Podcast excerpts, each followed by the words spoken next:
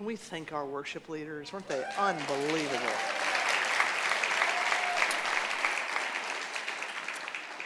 You know, I've decided I'm staying. I mean, y'all sound great. Uh, we got incredible worship. The staff here has been amazing. Um, I can have a great salad and I didn't have to chop up one single thing. I mean, I, I, there are waterfalls here. The weather is awesome here. The conversations are incredible. Uh, but probably most important, this really is holy ground. And I hope you are sensing and, and listening uh, to what God has for you this weekend.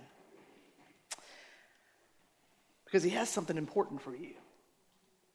We started with this phrase, and we're going to say it every session. Uh, you can probably say it with me now that a change of and a change of gives you a right. I want you to think about that. As, as I'm talking tonight, I'm going to give you an opportunity at the end of the service to really do some business with God to respond to what he's saying to you this weekend. And, and I, I bet if we polled every single person, there would be something different. That's the way God is. God isn't cookie cutter. God is, He knows you. And He knows how you came. And He knows how He wants you to leave. So listen and be ready. At the end of the time, I'm, we're going to have a, a, a extended time for you to really think about that to think about that.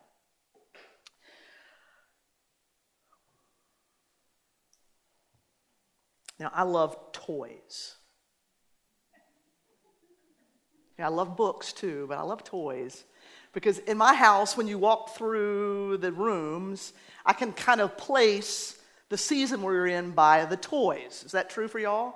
So we went through the Buzz Lightyear phase at our house. That was very serious kind of still is. The American Girl stage, we did that. We did all those, but it's fun to walk through your house. But I wonder what your favorite childhood toy is. Now, it could be your toy, it could be a kid's toy, it could be your brother or sister's toy, but think for a minute about your favorite childhood toy. Think about it, and then you're going to share it with the person next to you. You ready? I'm going to let you think for a minute because you don't have long. Ready? Go.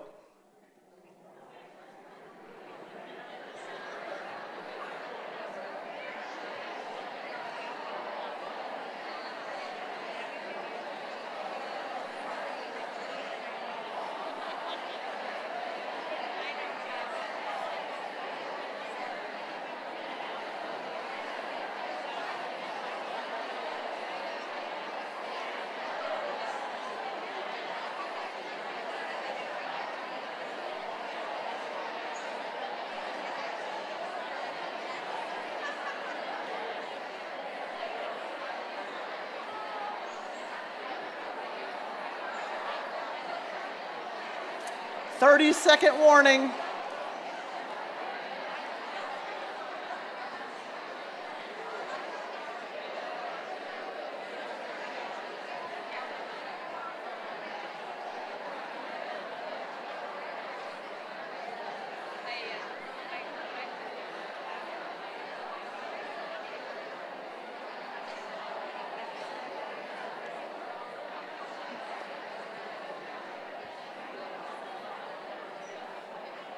Five, four, three, uh, two, one, stop.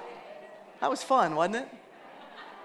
Okay, so let me share my favorite toy. You might be surprised. There are lots I could pick from, but here it is. It's yours? Yes, it was yours too? Okay, Okay, did you know this is a Tupperware product? Okay, I, I didn't really remember that until I, I went and actually looked at this. But I, I love this toy. I can remember my kids uh, doing this, and they, they could never really figure out how to empty them, which was good news because they didn't spill out everywhere, right? But you pulled it, you had to pull it and put those toys to clean up because they inevitably got bored with it. And then I kind of wanted to do it, right?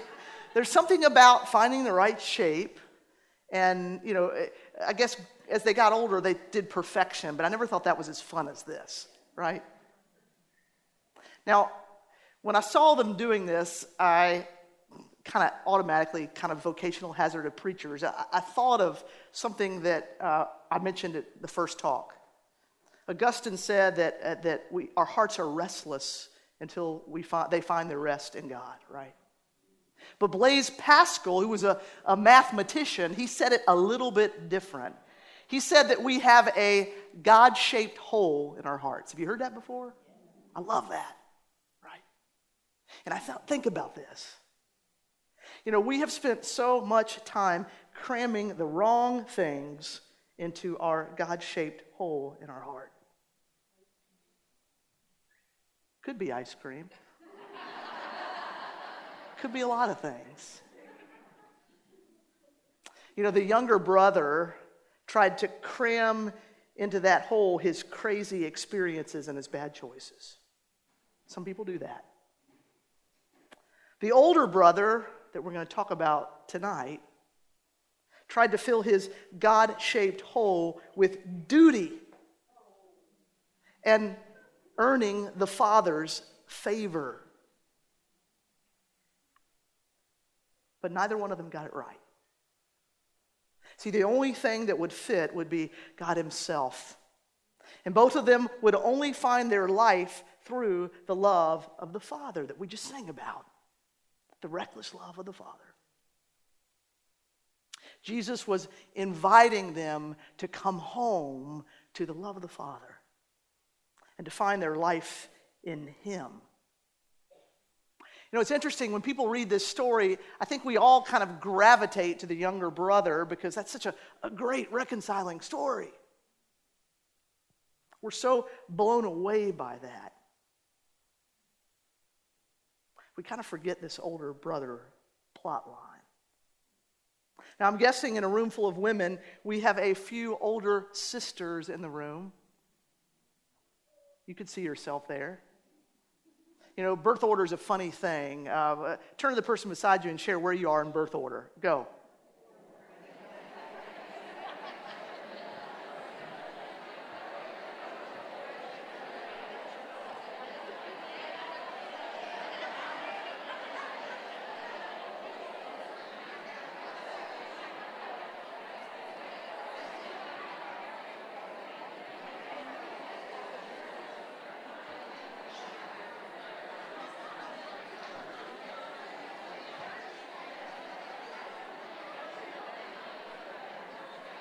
Right, five, uh, four, uh, three, a two, and a one. Yes, y'all are getting good at stopping. Eh, thank you. Okay, I'm one of six kids in my family.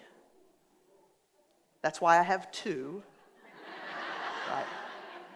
Um, I, am the number two girl. There were five girls and one boy, or there are five girls and one boy in our family. Um, a little bit crazy. I know a lot crazy. And I, am number two, but I should have been number one. I mean, my big sister will probably tell you that too. Part of my life story is that I always felt like I had to earn God's grace. Maybe that's part of your story. I do a lot of good things. You know, it, came to kind of a head um, in my kids were in middle school, and this crazy story, it's kind of a family joke now, thank goodness. One of those moments where I had to apologize. Moms, do you know how to do that? You need to. We need to apologize to our kids when we it.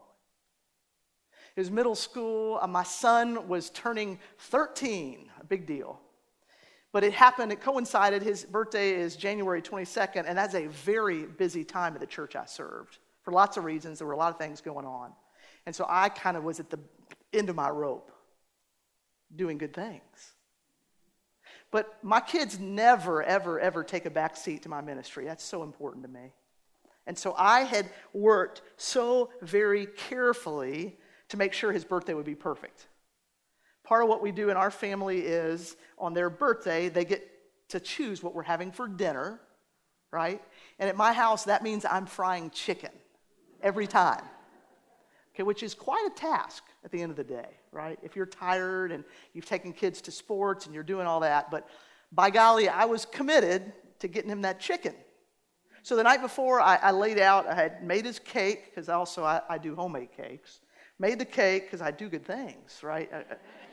I, I, I made the cake, the gifts were out, and the last thing was chicken. How was I going to make sure that was pretty easy? So I said, okay, let's not do whole chicken. I'll just do chicken tenderloins. The kids like those better. That was going to be easy. So I took those and I, I took the chicken. I'd gone to Costco. Oh, thank God for Costco, right? I mean, praise the Lord, right?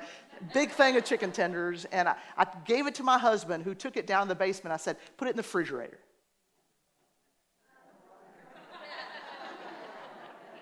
Next day I got home and I had about this much margin to get that done, right? I mean, I, we typically eat like at 8:30 anyway.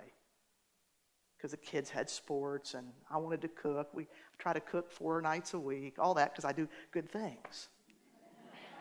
right? So um, I asked my husband, I said, hey, would you go downstairs and get the chicken? you know where this is going, don't you? He put it in the freezer. Okay, I wish I could say, I was like, well, honey, why don't you go out and get some more chicken at the Kroger? I didn't do that. I blew up. I had so little margin. Is this relating to anybody? Okay, just checking. I mean, we call this the chicken incident at my house. It's a thing. I mean, it's a, it's a, if I call my kids right now, I was like, we're talking about the chicken incident. They're like, why are you telling a group of people about the chicken incident? Okay, I said some things I shouldn't have said. I think I threw the chicken. I'm pretty, sh- I'm, I'm pretty sure I threw it. I'm pretty sure I did that. Yeah, been there, done that. Yeah. Okay, I'm an older sister. And if you're a person who has a little margin and you do a lot of good things, you can become the older sister.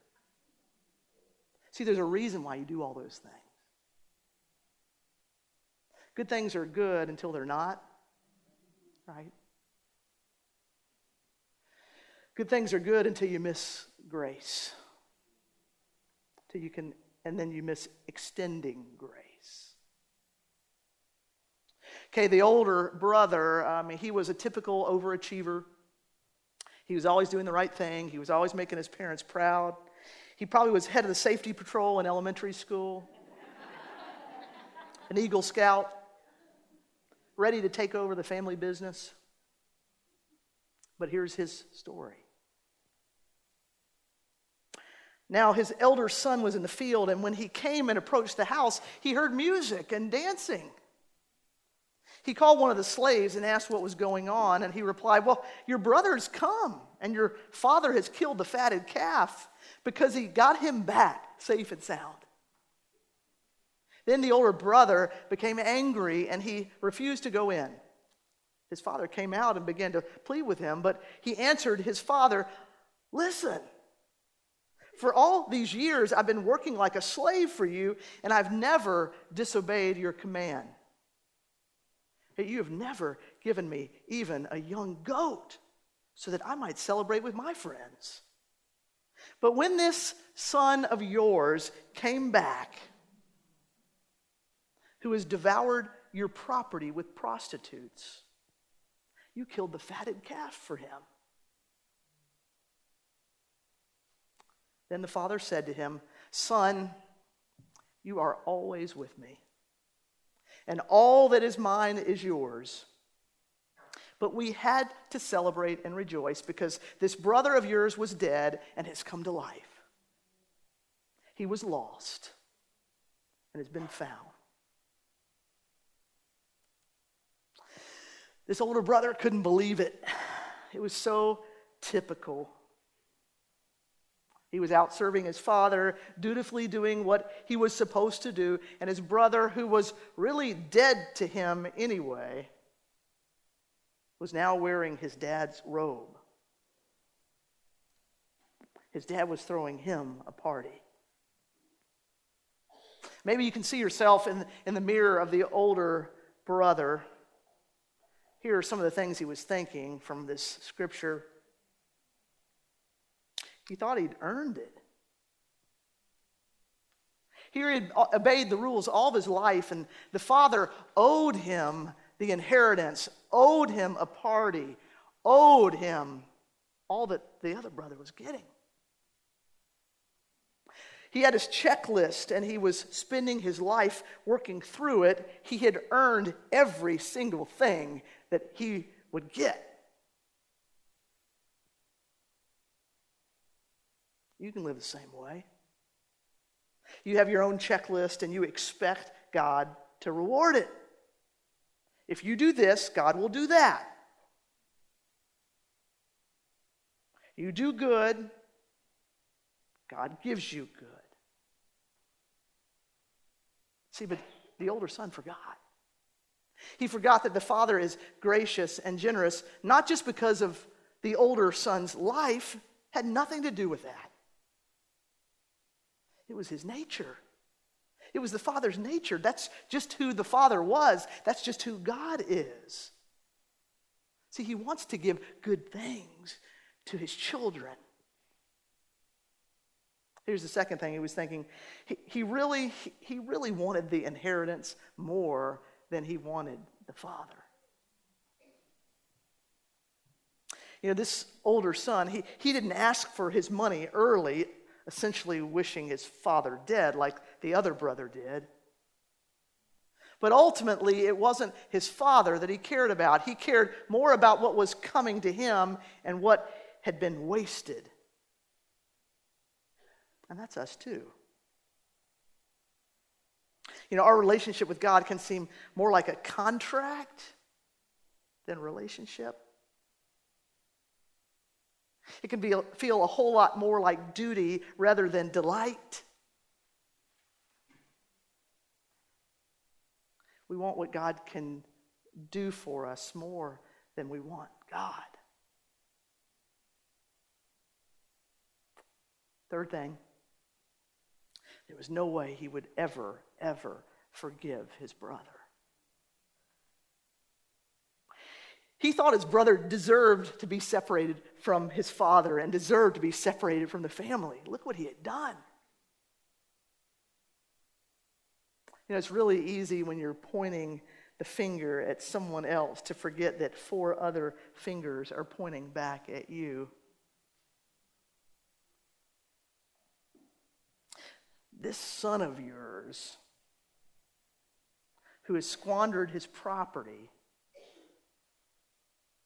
was not only forgiven, but the Father threw him a party. Dad, you may forgive him, but I never, ever will.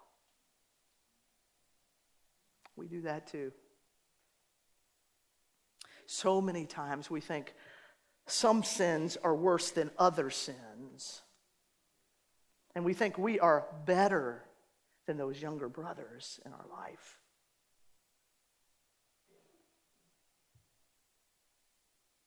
But if God can forgive you,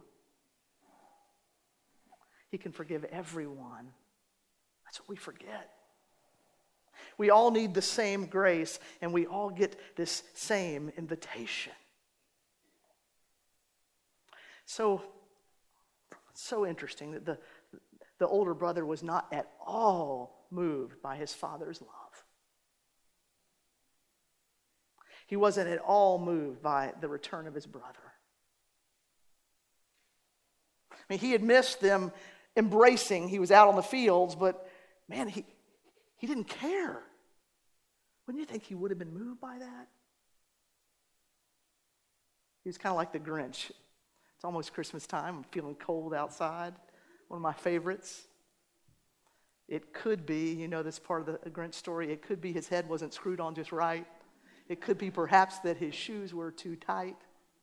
But I think that most likely reason of all may be that his heart was two sizes too small. Unfortunately, this isn't a cute cartoon. The older brother is heartsick. I mean, this is serious. He resents his father's mercy. He didn't like it. And don't you wonder if those faraway Pharisees we talked about the first night were getting a little bit uncomfortable. That's who Jesus was talking to. He was talking to the Pharisees, he was talking to the older sisters. See, Jesus knew that they liked it when they had this preferred status with God. And Jesus knew that they had no interest in the sinners finding God. They were just happy to be able to look down their nose at someone else so they could feel a lot superior. The older son totally missed that his brother was back. And the Pharisees totally missed that Jesus was inviting even the sinners to find life in him. And they were missing that they needed the invitation too. They needed it too. The father had already invited the prodigal to come home, but now it was the older brother's turn. See, Jesus wants to invite the older brother and those Pharisees to come home. If you're the older sister, he wants you to come home. The older brother, though, is, is so mad. He's so closed up that he can't hear any of it. And so he, he demands some answers. Why haven't you given me a party? Now you're wasting our, I mean, my money on this, this terrible human being who's brought disgrace to our family. Why are you doing this? Kenneth Bailey, that New Testament scholar, offers again some insights. He says that in, in that culture, that his public rebuke of his father the way he addressed him was literally a slap in the face. Ironically, this son's offense is even worse than his brother's. Because he makes his accusation in public where everyone can hear.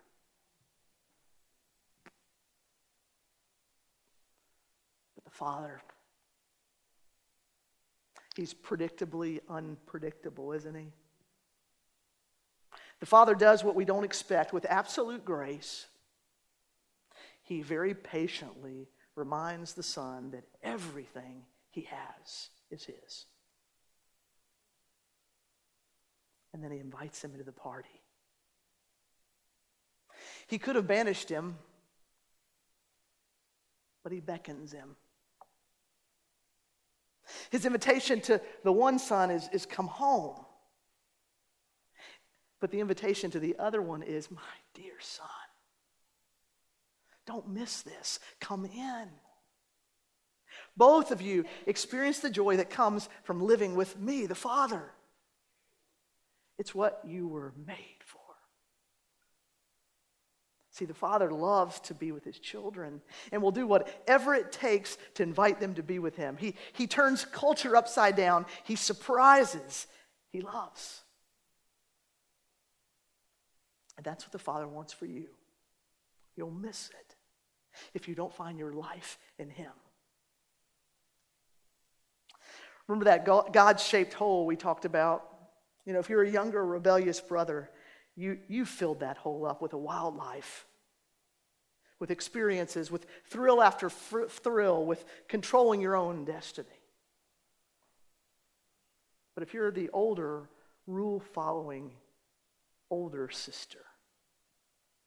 You filled that hole up with obedience and with status and with the building up of your portfolio. But you find out, all of us do, that none of that is enough. None of, none of that gets us home. And what we really want is so much more than we've settled for. What all of us really want is a way to come home to our Father. And only our Father can issue the invitation, and He has. And some of us just still can't believe it. And a few years ago, during tax season, um, H&R Block was running this promotion for walk-in customers. Anyone who showed up for tax advice was automatically entered into a million dollar drawing. Of the season, names were drawn, and it was Glenn and Gloria Sims from Sewell, New Jersey. Well, a rep from H&R Block uh, called them to tell them the good news, and he explained how the couple would claim their million dollar prize, but Glenn didn't think it was real. He thought it was a scam, and he hung up the phone. I mean, you probably would have too. But H&R Block was persistent. They tried again. They tried by mail and they tried by phone. But the Sims kept hanging up on the phone calls and they kept throwing away the notices. Weeks later, H&R Block tried one more time. This time, the rep told them that the deadline for accepting their million dollar gift was coming and that their story would be told on NBC's Today Show. Well, that got Glenn's attention. And a few days later, he appeared on the Today Show to tell America that he and his wife had almost lost this million dollar prize. It was too good to be true. Friends, God's offer. God's offer, an invitation to come home, really is too good to be true. But it's true. It's true. God's love is reckless. It's extravagant. He's the prodigal, the extravagant God. And if you don't know it, tonight can be the day you know it's true. See, the invitation is for you to come home and to live the life that God dreams for you. Don't miss it. But there's also major implications for the church. See, God's invitation not only connects us to Him, but it connects us to each other. We're family. We're the body of Christ. We are community, and we're supposed to encourage and challenge each other to live as God's beloved. Women, we're not always good at that. We need to do better. But even more important, God's invitation is for the world. See, he doesn't just invite the ones of us in this room, he invites everyone. And God wants you to be a part of his invitation. Tim Keller, wrote, who wrote The Prodigal God, says that religion really is the opium of the masses, but the gospel, the love of God, is the smelling salts to Christians. It's the love of God that wakes up the world and helps us see things the way God sees them. And as He works on us, love the way that God loves. But before you can turn your attention to the world, you've got to start with your invitation. How will you respond? How will you respond to this life changing, too good to be true invitation? Years ago in England, there was this, this famous circus elephant named Bozo. People would come to the circus just, just to see him, and children loved to crowd, crowd around this elephant and throw him peanuts. But one day, the elephant was different, and he started acting violently, and he actually tried to kill his keeper several times. When children came to near his cage, he would charge towards them, and it was very obvious that he was going to have to be put down. The owner of the circus was very greedy, and he wanted to make some money to make up for his loss that this was going to be when he put the elephant down. So he very cruelly staged a public execution of the elephant. Horrific. The day came and the circus tent was absolutely packed. Don't you hate it that our world loves bad news? Bozo in his cage was in the center uh, ring, and across the ring there was a firing squad ready with their rifles.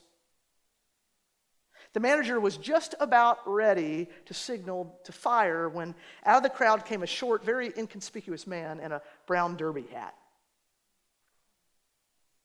he said to the manager very quietly, he said, There's really no need for that.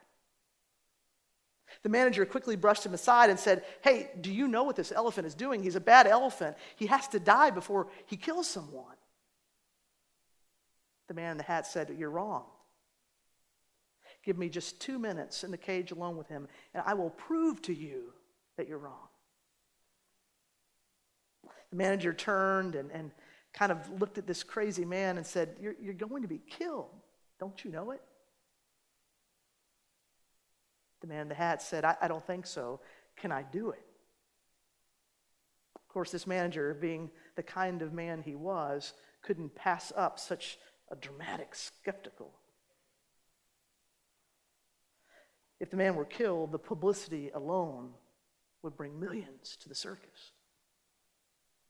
So he agreed. He said, First, you have to sign a release absolving the, the circus of all responsibility. And so the man signed the paper and started to go in.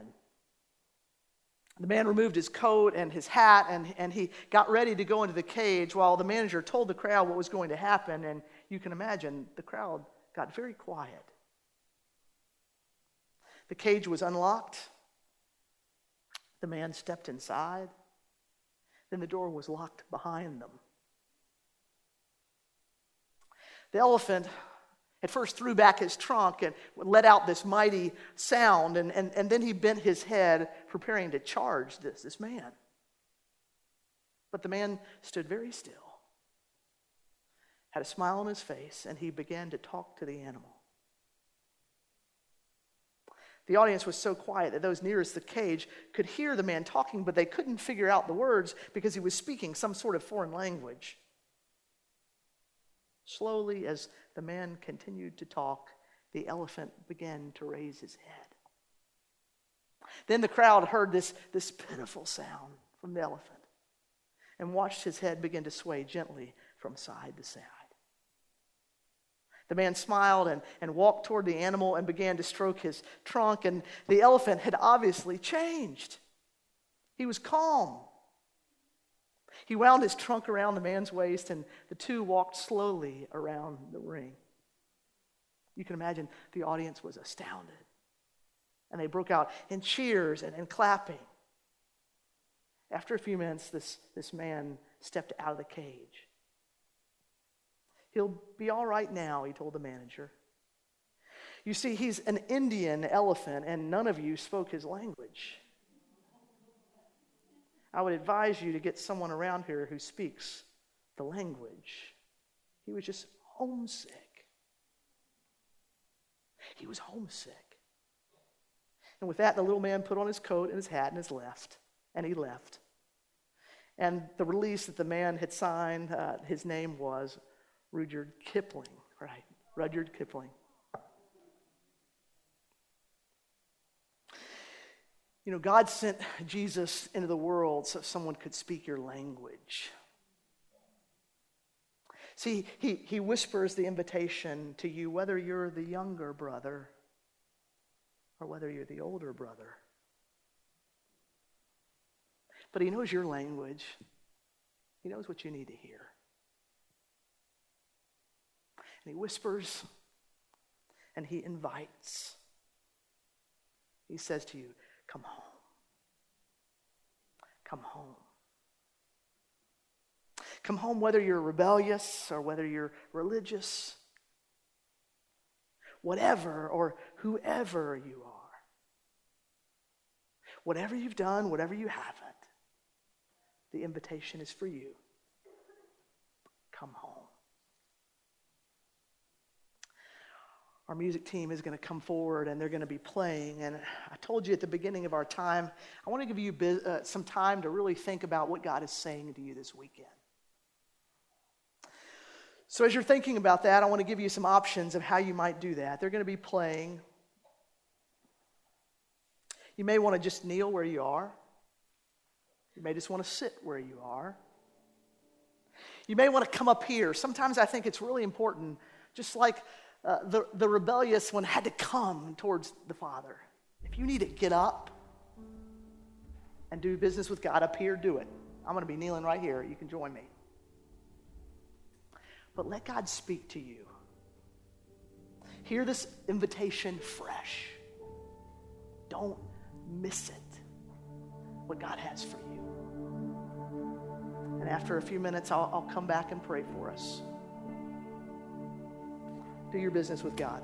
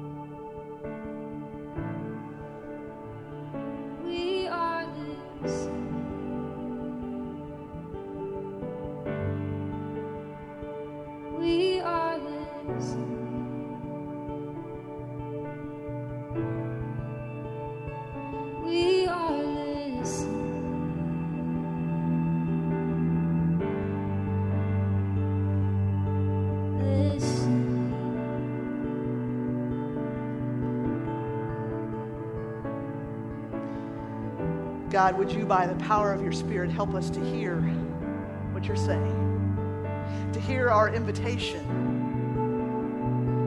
If we're still in a distant country, not feeling good enough to be called your son or your daughter, would you give us the courage to come home? And if we're missing out on the party because of our self righteousness, would you give us the courage to get over ourselves so we can come in? You sent your son whisper to us so we could say yes to your invitation. Hear our hearts as we keep singing these words to you.